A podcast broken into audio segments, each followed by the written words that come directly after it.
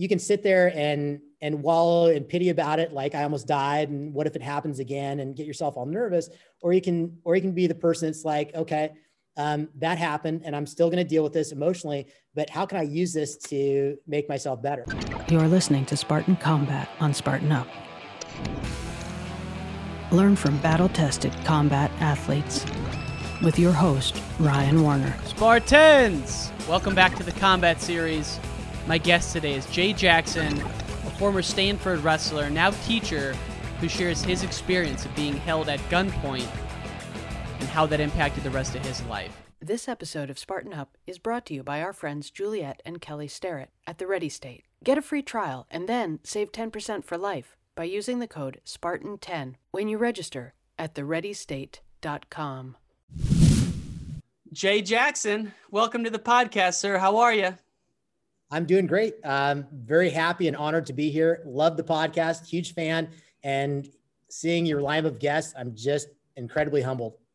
Well, we're gonna thank Joe De Sena for the Joe De Sena for this one. Um, he said there was this Olympic wrestler, Jay Jackson, but uh, no, I'm, I'm kidding, of course. Um, but no, it's it's great to have you on, man. And I I'm nervous about this conversation because I know we're gonna go with some sensitive places. I'm excited because I don't think people fully understand just how incredible your story is through a number of angles. So let's dive right on into it, man. When did the wonderful sport of wrestling enter your life, Mr. J?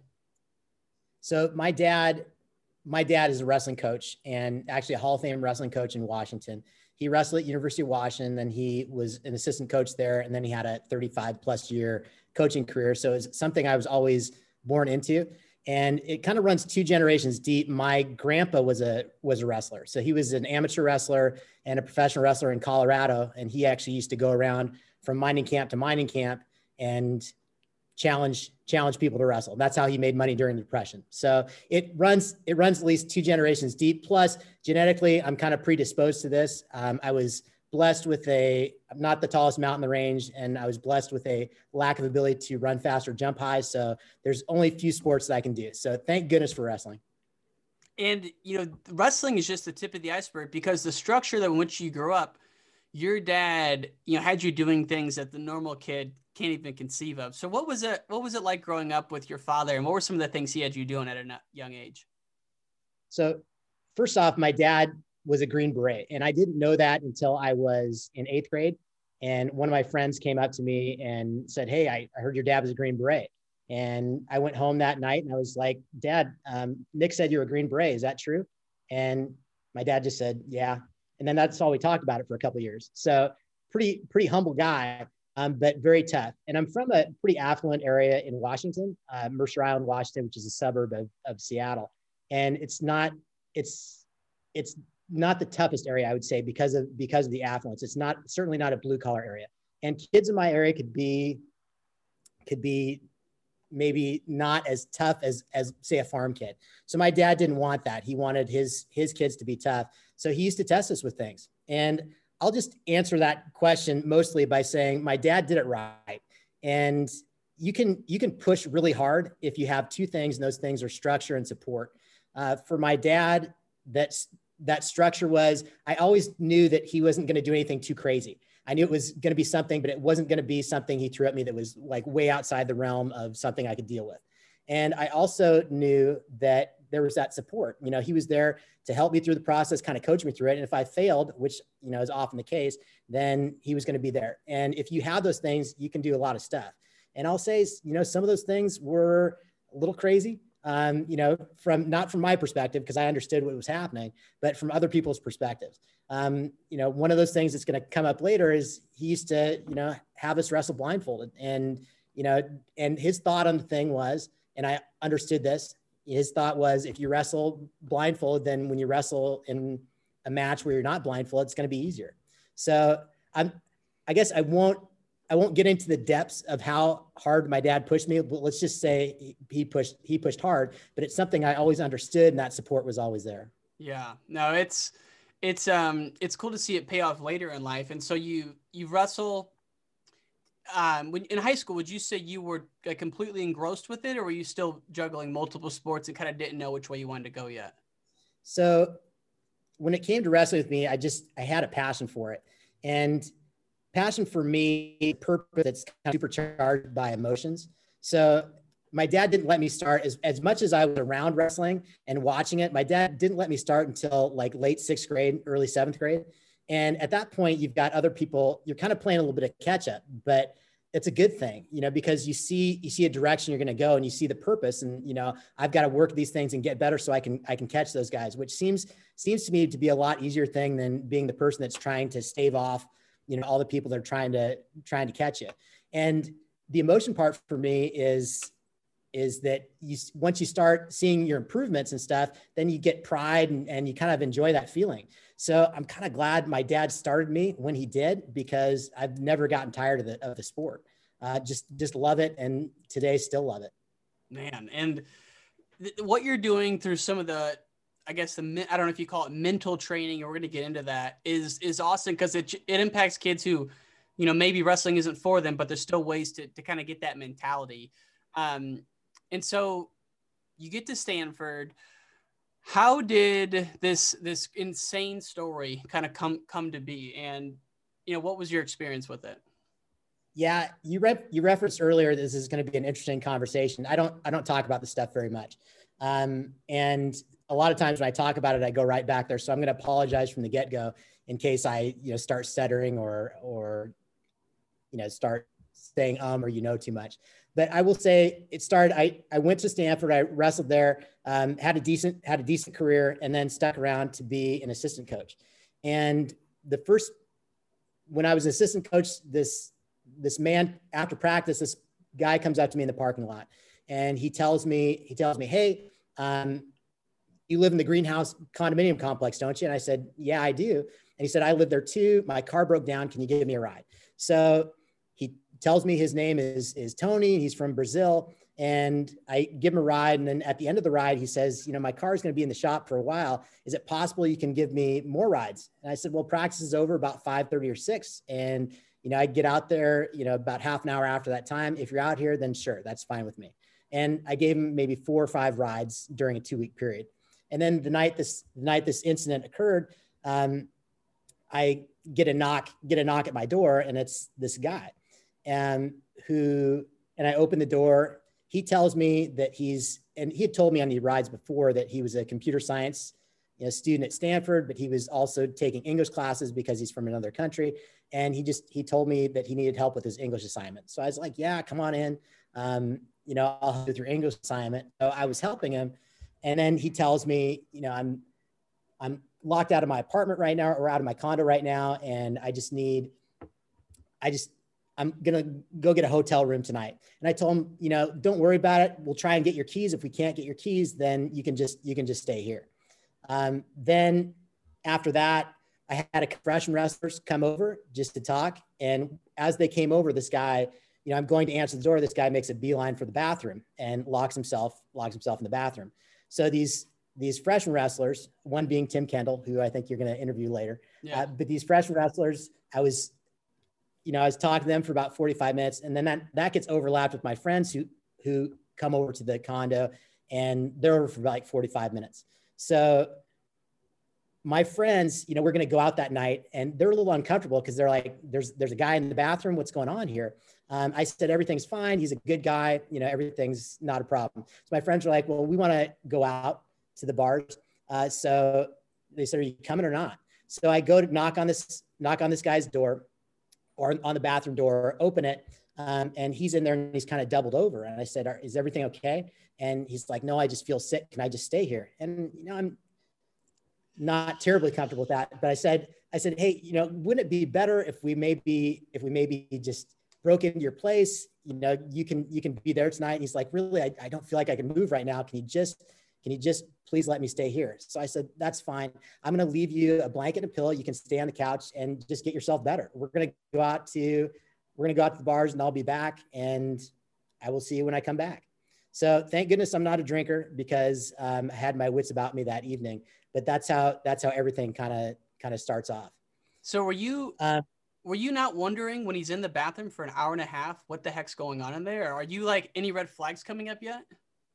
Yeah, it's it's interesting because if I were to watch like a TV show where this happened, I'd just say, what an idiot that guy is that let this guy let this guy stay in his house. But in the situation, you know, I didn't I didn't think much of it. You know, I, I'm gonna I'm gonna be nice. And if I were in that situation where I was sick in a bathroom, I'd I'd want someone to let me stay at their house.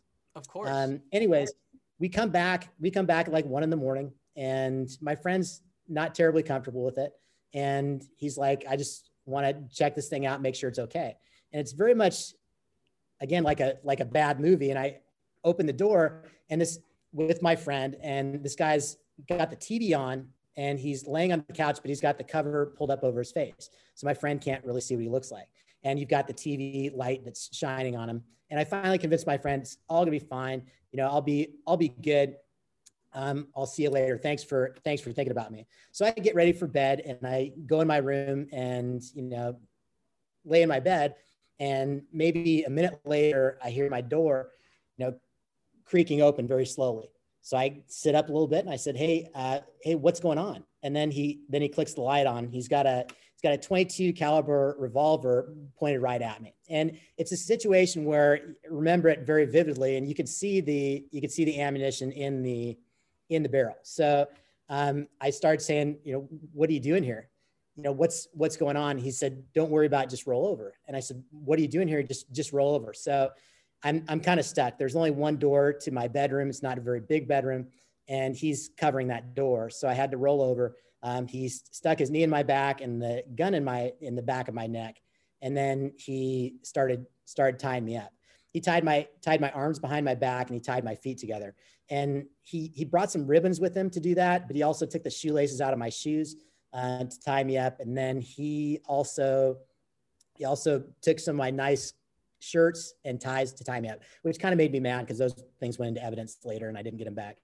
Anyways, um, you know, then he then he blindfolded me and, and put a pillowcase around my eyes, and then you know then I he let me turn over and you know sit up a little bit, but I'm sitting there blindfolded, my hands are binded behind my back and my feet are together, you know, binded together.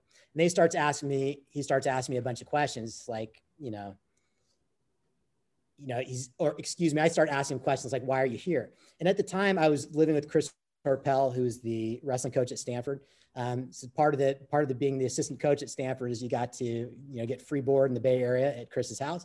So it worked out, that worked out well for me. But he told, he told me he was there because, you know, this, these, these guys had told him that they need to get some papers from the wrestling coach. And, you know, he said, I have the papers, I have the papers. So it's all good. And then, you know, then I asked him, why do you, why do you have me tied up? He didn't answer that. Um, for about 45 minutes, we're having, we're having a conversation and this is before the internet is big. And he knows quite a bit about my friends, you know, Jimmy Gary, Matt Kano, Ed Medina. He starts, starts asking me questions about my friends and where they're from. And I don't know how he knows this information, but it's all starting to become weirder and weirder. Keep going. I okay. Mean, keep going. Jesus. So crazy. So for for 45 minutes, for 45 minutes, I'm talking to him. And and it's it's bizarre because at times he would get upset with me. Like earlier that day, I'd given a freshman wrestler a ride home. And I guess he was out there. And he said, I saw you with that tall, dark haired guy. And he goes, You gave him a ride, you didn't give me a ride. So again, I don't know where this where this whole thing is going. And then there's times where he was talking calm to me. And that's, you know, that was my thing. I was just trying to just trying to keep him calm. But then after 45 minutes, you know, I'm he's I'm trying he's asking me like how how my brother and sister and I could all go to Stanford at the same time with a dad who's a PE teacher, you know, and I'm explaining financial aid to the guy and it just dawns on me that that uh, hey, if I don't stop talking, he's never going to leave. So I finally finally turned turned my back to him, or excuse me, and didn't turn my back to him, but I said, you know, I really you know, I like talking to you. I think you're a nice guy, but right now I'm blindfolded, uh, tied up. You've got a gun, and I'm scared. I said, you've got these, you got these papers. You said you wanted. Can you just please leave? And he tried to talk to me some more. I said, really, I don't want to talk to you. Can you just please go? And then he gagged me. He stuck a washcloth down my throat, um, far enough where it actually elicited a gag reflex, and then tied that around my head with another pillowcase. So now, before you know, I'm gagged, and before I could see some light, um, but but now I'm I'm not seeing any light. And then for the next 45 minutes, for the next 45 minutes. It's kind of quiet in the room. I don't know where he is. Um, but I'll tell you what's going through my head at the time is that, you know, look, if if I can get my hands free, if I can get my hands free, I'm going to be okay in the situation because when I was younger, my dad had me wrestle blindfolded, you know, so I'm fine being blindfolded, as I think a lot of wrestlers would be. You know, you know where body parts are if you wrestle. So I'm like, if I can get my hands on this guy, if I can get my hands free and get my hands on him, then um, I can make something happen. Yeah. But at this point, I'm just trying to figure out where he is because I don't know if he's got the gun, if he's in a different room, what's going on. So I finally hear him on one side of the room and I turn my back towards him and start, you know, because I can't talk, I'm using hand signals and my hand signals were, you know, you know, I would tap myself and then say, say, okay, like I'm okay. And I would put my hands in a please, please fashion, say please, and then I'd say go with my mm-hmm. hands. So I kept doing that. I'm okay, please go. And luckily he figured out what I was trying to say to him. And he's like, no, you're not okay. He goes, I can't, I can't bear to see you like this. And then he sits on the bed next to me. Um, and he just says, you know, Jay, if you just fall asleep, I promise I'll go. Um, so then I pretended to, then I pretended to shiver. You know, I wasn't cold, but you know, I wanted, I wanted my hands out of sight. And again, that's the same thing with wrestling. You've got to find a way, right? You've got to be, you've got to be optimistic about everything. You know, there's, you're going to find, find a way to beat this guy. Um, that's what I'm, that's what I'm thinking mindset wise. So I shiver and he puts the covers over me. And now that's good because now my hands are out of sight. And then he asked me, you know, will it help you sleep if if I turn the lights off? And to me, that doesn't mean anything because I can't see anything anyways. I'm blindfolded, but I nod, yeah, you know, I want the lights off because now, now I'm going to be under the covers and the lights are going to be off and he won't be able to see me trying to get my hands undone. So he turns the lights off and then he lays in the bed next to me, which is, you know, that was uh, not a good, not a good feeling. And it certainly, certainly made me go more rapidly and think more rapidly how I'm going to get out of this. Um, so, so it takes me, it takes me about, you know, I, I turn to face him, turn to face him laying in the bed. My hands are away from him, lights are out under the sheets. And it, it took me about 15 minutes to get my hands undone. And the side story here is that when I was a freshman uh, at Stanford, I was the only small freshman on the traveling squad. So I got I got picked on on occasion. I was probably a little too lippy too. So, so there was maybe reasons for people to to do things to me. But um, on a couple of occasions, I got tied up by by people. One one time being our assistant coach Eric Deuce, um, who I never thought it would help me, but but I day after this incident happened, I called Deuce and, and thanked him for saving my life. But I can tell you, the first time I was tied up um, by my teammates, by my teammates, or by Coach Deuce, was when I kept my hands together. So my wrists, my wrists were flush and he Deuce tied me up and I couldn't get out of it. It took me like an hour. So I started thinking about that. Like next time someone ties me up, I'm going to keep my wrists apart. So next time, next time Deuce ties me up, I keep my wrists apart and then you've got room to move once he's gone and you can get out of there. So again, never thought I'd be thanking people for tying me up, uh, but it certainly saved my life, as did the sport of wrestling. So I got my you know, because of that, I got my hands undone and I pulled him out in front of me. And now I've got to just locate where he is. I know he's laying in the bed, but I just want to know where his body position is. Yeah. So I kind of I kind of mumble something because I've I'm gagged, and I mumble, you know, and, and he's he's like, what? So now I know where he's at, and I just want to make sure. So I mumbled one more time, and he's like, what is it? And then I jumped him um, with my hands. And as a wrestler, you know, I'm gonna say this again. Thank goodness I'm not a tennis player you know, and thank goodness I was a wrestler because that's that's what saved my life. And thank thank goodness, thank goodness I grew up, um, you know, wrestling blindfolded. Again, never thought there'd be a direct correlation, but there is. Um, you so know, when you grabbed him, went, are you feeling like where the gun's at in case his fingers on it? I mean, can you feel the so gun? what I did was what I did was I reached for him and then went right to his wrists. Yeah. And again, with wrestling, you can tell if someone's gripping something or not you know, if you've, if you've got their wrist and he wasn't gripping anything and he's yelling, I've got the gun, I've got the gun. But I knew he, I knew he wasn't because I didn't feel that tension in his, in his mm-hmm. wrist. So plus, and I thought for a split second, maybe he does have the gun, but I'm like, screw this. This is my only, this is my only chance. Not like I'm going to let go right now. So I went, I went off the wrist with my right hand to the back of his head and jammed it. There's a, there's a chair next to my bed. So I jammed it between the chair next to my bed and the bed. And then we fell, we fell on the floor um, he's on his back. I'm on top. We're face to face to each other, maybe a few inches away. And um, once Feet once are I still got tied, head, head still covered at this point. correct, correct. So once I got him on his back, then it was I got to get inside tie, and I got to pull his arms towards his body because he's that gun could be anywhere. If he reaches and grabs that thing, then you know I'm a I'm a goner.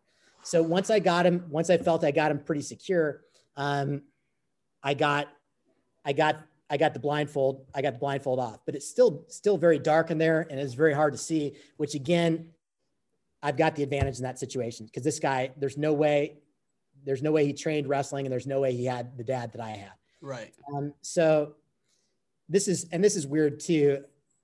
Um, you know, the first thing I could think of to do, because I'm thinking I just gotta, I just gotta get this guy and, you know, get him to stop writhing around so much. And the third, first thing I thought to do is double fish hook him, which this, the story behind that is we, MMA had just started, just started at the time. And we were having a discussion in the team van. And I was talking to Todd Sermon, you know, the late Todd Sermon, who is mm-hmm. an All American and a Midlands champion for, for Stanford. Um, and we're saying, what would you do in an MMA fight? And Todd's like, I would, I would totally double fish hook somebody. You know, and double fish hooking is taking your two index fingers and putting them. oh yeah. Kind of, it's putting them inside someone's mouth, and it's it's kind of what big brothers do to little brothers. Um, and I remember Todd saying, I double fish hook somebody, and me telling Todd, you know what, that's stupid. You know, I'd never. That's I'd never do that. And then all of a sudden I'm in the situation. That's what I was, that's what I was doing. Um, but he definitely stopped writhing around so much. And then after that, he's just, like I said, he's reaching for things. I'm trying to grab inside tie and control him. And, and uh, every time I could, I'd hit him. And every time I could, I'd headbutt him. And I'd never yeah. been in a real, real fight before, but thank goodness I'd been in, you know, hundreds of practice fights. So, and it was kind of nice to add the, at the time to add the hitting and the headbutting. So, so I, I do that.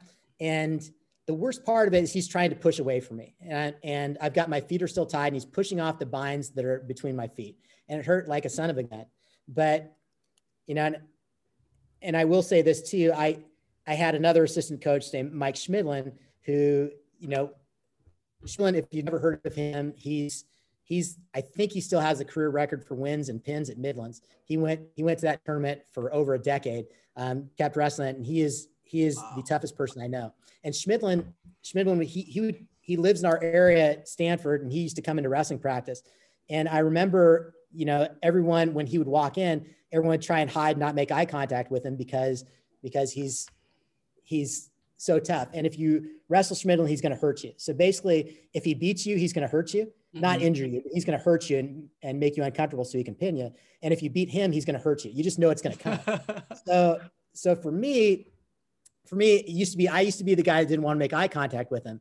But pretty soon he's like, You're my guy. You're around my weight. I'm trained for Midlands. Um, you're going with me regardless. And it just made me tough. At some point, I realized, you know, this is going to hurt. So I might as well enjoy it and, you know, fight, fight through this thing. And, you know, it got to the point where when Schmidlin used to show up to the room, um, I'd get super excited. You know, I get to wrestle with Schmidlin today. This is awesome. So those things go back to me when, when I this guy's pushing on my binds, you know, because I've dealt with I've dealt with pain before. I'm, you know, I'm a wrestler and I've wrestled Mike Schmidlin and it just mm-hmm. it just elevated me to a different different level. So didn't let that bother me. And for 20 minutes, we're fighting on the side of the bed. He pushes down till we get to the base of the bed, and then finally to the other side of the bed. And he grabs a he grabs a phone cord. And I thought well, that's a pretty good idea. I'll take that from him, and I wrapped it around his neck, um, held him down with my with my two elbows and then use my left hand to um, grab the phone and call 911. And that's interesting there because I this is Palo Alto, so this kind of stuff doesn't happen, mm-hmm. and they mm-hmm. they certainly didn't believe me. So I was, you know, and the person person says we'll send officers right away, but why why is this guy here? And I started saying he said said something about these papers he wanted from the wrestling coach, and then they're like, well, what does that mean? So I said, you know, what does that mean? And I kind of grabbed him, and he's like, well, Stanford's a rich university and they have they have all this money and the wrestling team has all this money. And I kind of lost it on him because you know, I was like, we're a self-funding program and you know, we're, you know, so it'd be an interesting police tape to listen to. Anyways, um, smokes.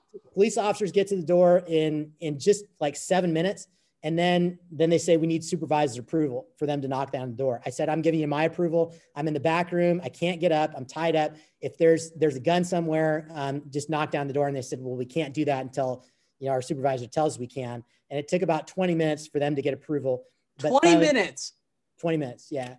And you know, and at that time, and again, glad I'm a wrestler because you know I can I can deal with a lot more than other people can. I'm gonna I'm gonna say that you know like Dave Schultz said, there's wrestlers and civilians. Um, wrestlers can wrestlers can deal with a lot of a lot of pain, whereas a civilian can't. Thank goodness this other guy was a civilian. So um, you know I've, I've got him secured, and he's kind of he's kind of out of out of. He's got to be exhausted. Know. Yeah, yeah. I mean, you beat the shit out of him for 20 minutes, and I mean, uh, just I can't even imagine. So the cops walk in. What happens then? yeah, they came in guns blazing. They were shocked, and you know, like this is and back rooms all messed up. There's blood blood on the walls. It's got to be just. And I'm to quote Joe DeSena. This is like a scene out of Pulp Fiction. You know, you got a guy half half tied up and you know beating up this beating up this other guy. Um, but then they they hauled him out of there, and and uh, you know we went around went around the room. This this guy you know had had found a knife in the house and had brought it in the back room. And you know it, it basically looks like he was he was a stalker which is strange to me because there's a lot better you know looking people and you know in the world that this guy could go after. So i'm not quite sure what was going on but i will say super glad i had wrestling. And i will also say this and this is you know this is me not being humble but it's something i'm proud of. Um, but the next day the next the next day, this police officer came over and, you know, she was asking how I was and, and things like that. And she was dating one of the guys on the EMT crew that, uh, that picked this guy up. And she said, she said, she checked on me and I, you know, that I was okay and stuff like that. And, and then I said, oh, and then she said, you know, I, I got to tell you, she goes, the guys on the EMT crew, you're like a cult hero for them. And I just asked, you know, why is that? And she said, because all of them said they'd never seen anyone get beat up that badly by just one person you know, so tied so up I'll, too. I'll take it. I'll take yeah. it. Um, but let's let's go back to the theme of the podcast. You know, but where am I without wrestling in that situation? And again, where am I? Where am I without my dad? So um, that's you know, wrestling wrestling changed my life, but wrestling literally saved my life too saved your life and there's a lot that comes after we're going to get to just to put a bow on this for people who are wondering what inspired the sicko to do all this? And like whatever happened with that just to put a bow on that end of it?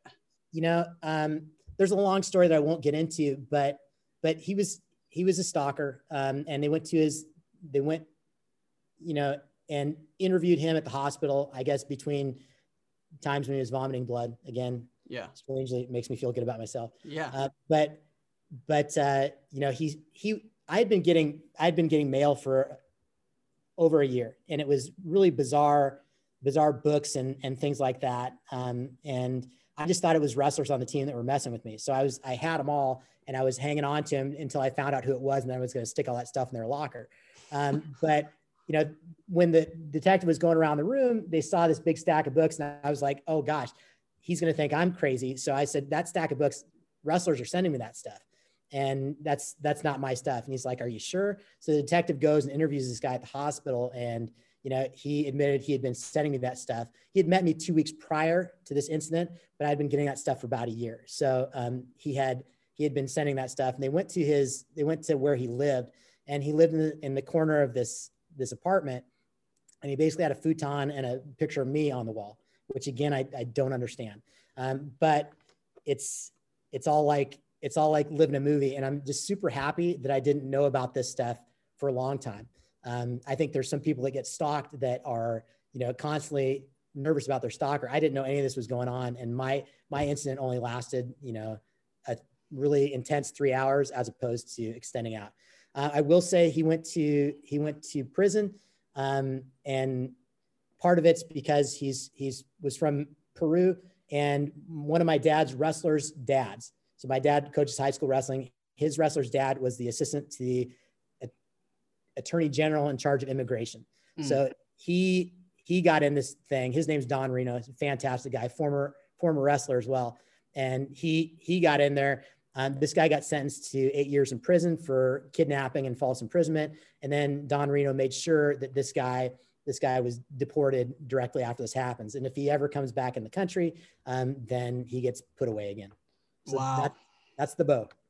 Oh my God. So in the days after this, how did you know, your background with discipline and wrestling help with the mental side of this and getting over it? And it's because that to me is, you know, a, a big part of any traumatic situation is the days afterwards. And and in a very, very, very small scale, you could say, hey, you went to nationals as a college wrestler, you didn't place, and you're depressed for months after. This has nothing to do with that. But how'd you get over some of the mental stuff afterwards? Are there any routines you used? Um, it was tough. I'll, I'll, be honest. Emotionally, it was very, very difficult afterwards. If you're if you're that close to, if you're that close to death, um, you know, it's a whole whole different scene. And it, you know, and you can you can sit there and and wallow and pity about it, like I almost died, and what if it happens again, and get yourself all nervous. Or you can or you can be the person that's like, okay, um, that happened, and I'm still going to deal with this emotionally. But how can I use this to make myself better? It's just like, you know, if you lose, you, you, you reference, if you lose a tournament um, and you didn't wrestle well, you can wallow in pity and just feel sorry for yourself. Or, and that's going to happen. Mm-hmm. It's going to happen. You're, you're naturally going to do that because emotions are, emotions are things we have.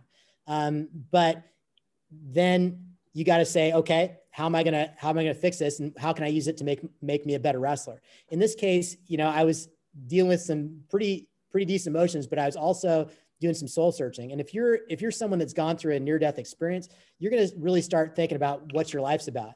And along with along with coaching wrestling at the time, I was working in an advertising agency. And that's what I thought my career was going to be. I was going to go into advertising because it sounded like fun. But then I started soul searching and saying to myself, you know, is this something I really want to do? Am I really producing for society? And you know, I had to determine that no, I wasn't. You know, I was making I was making um, like the last thing I did, I was making a menu for Armadillo Willie's uh, barbecue restaurant and I was trying to find armadillo so I was saying to myself, you know, that's that's not that that's not that powerful. So at that time, that's when I said, I'm gonna I'm gonna change I'm gonna change my life here, and I'm gonna I'm gonna go get my get my teaching credentials. So I started applying to grad school after that um, to get my teaching credentials because what I what I decided that I wanted to do is I wanted to do for other for other kids, you know, for others for students and you know other young people what my dad did for me you know how to how to you know learn to push yourself and how to you know how to deal with that stuff and you know how to coach someone through that so again the emotions were there and it took it took a while i, can say it, it took several months for me to say to myself actually i didn't think about the whole incident for for 24 hours there that's amazing um, so i thought about it quite a bit but i also wanted to use it as as a way to make myself better Thanks for listening to this episode of the Combat Series on Spartan Up Podcast. Spartan Up is your partner in resilience for mind, body, and spirit. We're here three days every week. Tuesdays, you can find Joe De Sena, founder and CEO of Spartan, interviewing biohackers, business leaders, authors, and athletes. Thursdays and Saturdays, catch episodes from our DECA, Endurance, Trail, Combat, and LaRuta series. Do you know someone who needs a little nudge?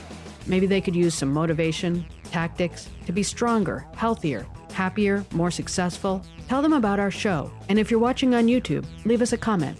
We want to know who's watching and who's listening. Thanks. See you next time. This episode of Spartan Up is brought to you by our friends Juliet and Kelly Starrett at the Ready State. Get a free trial and then save 10% for life by using the code SPARTAN10 when you register at thereadystate.com.